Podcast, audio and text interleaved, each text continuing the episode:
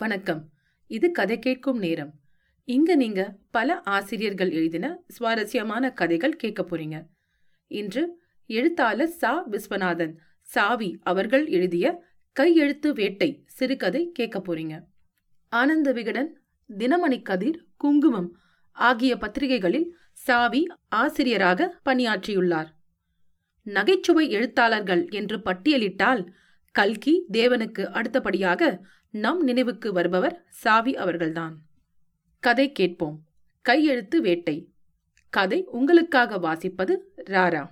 இது என்ன ஜாதி மாம்பழம்? புளிப்பு நாரெல்லாம் இருக்குமா? என்று கேட்டான் நாகராஜன். பழக்கடைக்காரன் பழங்களை துணியால் துடைத்துக் கொண்டே சாமி இது ருமானி ஜாதி. கற்கண்டு மாதிரி இருக்கும். காலையில ஒரு விலை சொல்லி எடுத்துட்டு போங்க என்றான். அப்படியானால் கற்கண்டு விலைக்கு கொடுப்பாயா? என்று கேட்டு நாகராஜன் தன் ஆசிய திறமையை அவனிடம் காண்பித்துக் கொண்டான். என்ன விலைக்கு எடுப்பீங்க சாமி? என்று கேட்டான் வியாபாரி. நீதான் சொல்லேன் நூறு என்ன விலைக்கு கொடுப்பாய்? உங்களுக்கு எத்தனை பழங்கள் வேண்டும்? அதை பற்றி உனக்கென்ன? விலையை சொல்லே. சரி சாமி நூறு எட்டு ரூபாய் ஆகும். ஐந்து ரூபாய் என்று போட்டுக்கொண்டு எனக்கு அரை டஜன் பழம் கொடுப்பாயா? என்று கேட்டான் நாகராஜன். பழம் வாங்குற மூஞ்சியை பாருடா என்று கடைக்காரன் தன்னுடைய வேலைக்கார பையனை பார்த்து கூறினான். அந்த பையனும் பழம் வாங்க வந்த நாகராஜனுடைய முகத்தை உற்று பார்த்தான். இது நாகராஜனுக்கு ஆத்திரத்தை உண்டு பண்ணியது. கொஞ்சம் சூடாக பேச ஆரம்பித்தான். இப்படியாக கடைக்காரனுக்கும் நாகராஜனுக்கும் தர்க்கம் முற்றுகிற சமயம் பார்த்து அந்த இடத்தில் ஒரு கார் வேகமாக வந்து நின்றது. நாகராஜன் திரும்பி பார்த்தான். காரின் பின் சீட்டில் தேவிகா ராணியைப் போல் ட்ரெஸ் செய்து கொண்டு உட்கார்ந்திருந்தாள் ஒரு ஸ்திரீ. கார் சட்டென்று வந்து நின்ற வேகத்தில் அவள் காதில் அணிந்திருந்த பெரிய பெரிய குண்டலங்கள் முன்னும் பின்னும் ஊசலாடின. நாகராஜன் சண்டையெல்லாம் மறந்து தான் இருப்பது பூலோகமா அல்லது தேவலோகமா என்று கூட பிடிப்படாமல் ஸ்தம்பித்து நின்றான். அவனுடைய கை சட்டென்று கலைந்திருந்த தன் கிராப்பு தலையை தடவி ஒழுங்குபடுத்தியது. இதற்குள் காரில் இருந்த ஸ்திரீ ஒரு தோல் பையில் இருந்து இரண்டு ஐந்து ரூபாய் நோட்டுகளை எடுத்து கடைக்காரனிடம் கொடுத்து இந்தா நேற்று கொடுத்தாயே ருமானி அந்த ஜாதி பழத்தில் நூறு பழம் கொடு என்றாள். கடைக்காரன் நாகராஜனை ஒரு மாதிரியாக பார்த்து சிரித்துவிட்டு பழங்களை எண்ணி ஒரு கூடையில் போட்டான். நாகராஜனுடைய மனம் அந்த ஒரு நிமிஷம் படாத பாடுபட்டது. ஆயிரம் சந்தேகங்கள் தோன்றி மறைந்தன. இந்த ஸ்திரீயை எங்கோ பார்த்திருக்கிறோம். அடிக்கடி பார்த்தது போலல்லவா ஞாபகம் இருக்கிறது? ஒருவேளை ஆமாம் ஆமாம் சந்தேகமே இல்லை. அவளேதான். சினிமா நட்சத்திரம் மிஸ் கே பி மோகினிதான். சந்தேகமே இல்லை என்று எண்ணினான். உடனே தன்னுடைய கையெழுத்து வேட்டை புஸ்தகத்தை எடுத்து அவளிடம் இருந்து ஒரு கையெழுத்து வாங்கி விடுவதென்று தீர்மானித்தான். ஆனால் பின்னோடு ஒரு யோசனை குறுக்கே தோன்றி அந்த எண்ணத்தை தடுத்தது. ஒருவேளை இவள் மிஸ் மோகினி ஆயிராவிட்டால் என்ன செய்வது? மிஸ் கே பி மோகினி அநேக தமிழ் படங்களில் நடித்து பிரசித்தி அடைந்திருந்தாள். மிஸ் மோகினி நடித்த படம் வந்ததென்றால் நாகராஜன் குறைந்தபட்சம் நாலு தடவையாவது பார்க்காமல் விடுவதில்லை. அவன் தயாரித்து வைத்திருக்கும் சினிமா ஸ்டார் போட்டோ ஆல்பத்தின் முதல் பக்கத்தில் மிஸ் மோகினியின் படத்தை தான் ஒட்டி வைத்திருக்கிறான். மிஸ் மோகினி என்றால் அவனுக்கு அவ்வளவு உயிர்.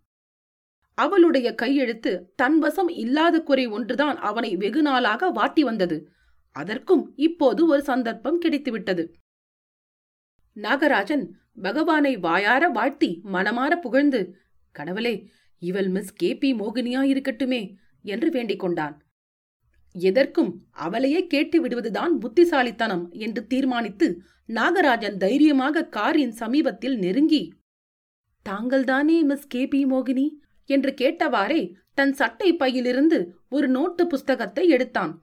அதை அவள் முன் நீட்டி ஒரு கையெழுத்து என்று கெஞ்சி பேனாவை கொடுக்கப் போனான்.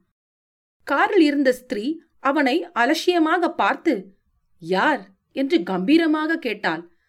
கே. பி. மோகினி என்று நாகராஜன் ஓர் அசட்டு சிரிப்புடன் இழுத்தான். இதற்குள் அவனுடைய கையும் பின்னுக்கு இழுத்து கொண்டது. காரில் இருந்த ஸ்திரீக்கு இதை கண்டதும் சிரிப்பு வந்துவிட்டது.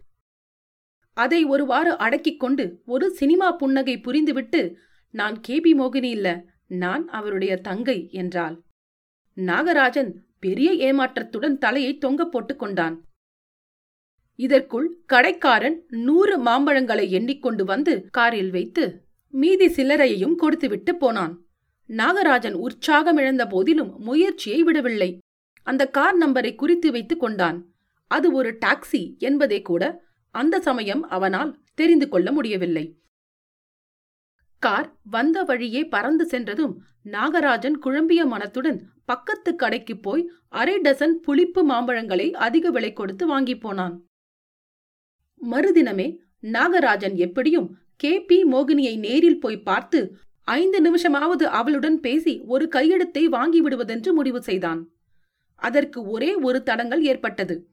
Miss K. பி. மோகினியின் விலாசம் தெரியாதே. அதற்கென்ன செய்வது? புத்திசாலியான நாகராஜனுக்கு மோகினியின் விலாசத்தை கண்டுபிடிப்பதுதானா ஒரு பிரமாதமான காரியம்? தமிழ் வார பத்திரிகை ஒன்றில் யார் எந்த சினிமா நட்சத்திரங்களின் விலாசத்தை கேட்டாலும் தெரியப்படுத்துவதென்று கங்கணம் கட்டிக்கொண்டிருந்தார் அதன் சினிமா ஆசிரியர். நாகராஜனுக்கு அப்போது அந்த விஷயம் ஞாபகத்துக்கு வந்தது. உடனே ஐயா ஆசிரியரே மிஸ் கே பி மோகினியின் விலாசத்தை கொஞ்சம் தயவு செய்து தெரிவிக்க முடியுமா? என்று ஒரு கடிதம் எழுதி கேட்டான். அந்த பத்திரிகையின் சினிமா ஆசிரியரும் அடுத்த வாரமே ரொம்ப சந்தோஷத்தோடு விலாசத்தை பிரசுரித்திருந்தார். காரில் பறந்து சென்ற ஸ்திரீ தன் வீடு சென்றதும் அம்மா அம்மா என்று அவசரமாக கூப்பிட்டாள். ஏன்? என்று அவளுடைய தாயார் கேட்டுக்கொண்டே வந்தாள். இன்று பழக்கடையில் யாரோ ஒருவன் என்னை அடையாளம் கண்டு கொண்டு தாங்கள்தானே கே. பி. மோகினி? என்று கேட்டுக்கொண்டே ஒரு கையெழுத்து போட்டு கொடுக்க சொன்னான். என் பாடு பெரிய ஆபத்தாய் போய்விட்டது. நான் என்ன செய்தேன் தெரியுமா? சாமர்த்தியமாக நான் இல்லை மோகினி நான் அவளுடைய தங்கை என்று சொல்லி தப்பித்துக் கொண்டு பறந்து வந்து விட்டேன். எனக்கு ரொம்ப அவமானமாய் விட்டதம்மா. கையெழுத்து போடக்கூட தெரியாமல் இருக்கிறேனே என்று மிகவும் லஜ்ஜையாக இருக்கிறது. கையெழுத்து போட தெரிந்திருந்தால் இப்படி அவனை ஏமாற்றிவிட்டு வந்திருக்க வேண்டியதில்லை அல்லவா? என்றாள்.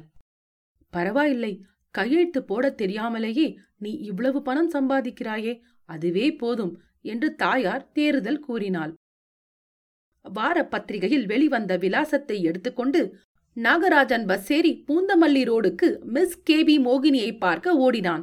எப்படியும் பார்த்து பேசி ஒரு கையெழுத்து வாங்காவிட்டால் என் பெயர் நாகராஜனா என்று எண்ணிக்கொண்டு போனவன் மேற்படி விலாசத்தில் மிஸ் மோகினி இல்லாததைக் கண்டு மனமுடைந்து வீடு திரும்பினான். பாவம் அவனுக்கு என்ன தெரியும்? வார பத்திரிகையில் தன்னுடைய விலாசம் வந்திருந்ததை சொல்ல கேட்ட கே பி மோகினி அலறி புடைத்துக் கொண்டு ஐயையோ அம்மா என் விலாசம் ஒரு வார பத்திரிகையில் போட்டிருக்கிறதாமே. எல்லோரும் சொல்கிறார்களே. அன்று என்னை பழக்கடையில் சந்தித்த பைத்தியம்தான் விலாசத்தை கேட்டிருக்க வேண்டும். நாளைக்கே அவன் இங்கு வந்து கையெழுத்து போடு என்று என் பிராணனை வாங்கினால் நான் என்ன செய்வது? உடனே இந்த வீட்டை மாற்றியாக வேண்டும் என்றாள். அன்றைக்கே நாகராஜன் வருவதற்குள்ளாக மிஸ் மோகினி அந்த வீட்டை காலி செய்து வேற வீட்டுக்கு போன விஷயம் அவனுக்கு எங்கே தெரிய போகிறது? கையெழுத்து வேட்டை. கதை கேட்டதற்கு நன்றி. உங்கள் கருத்துக்களை கீழே பதிவிடுங்கள். மற்றும் உங்கள் நண்பர்களுக்கு கதை கேட்கும் நேரத்தை பகிருங்கள். நீங்கள் எழுத்தாளரா? உங்கள் சிறுகதைகள் கதை கேட்கும் நேரத்தில் இடம்பெற கதை கேட்கும் நேரம் அட் ஜிமெயில் டாட் காம் என்ற மின்னஞ்சலுக்கு தொடர்பு கொள்ளுங்கள். தேர்ந்தெடுக்கப்பட்ட கதைகள் இங்கு இடம்பெறும். இன்னொரு கதையுடன் உங்களை மீண்டும் சந்திக்கிறேன். நன்றி ராரா.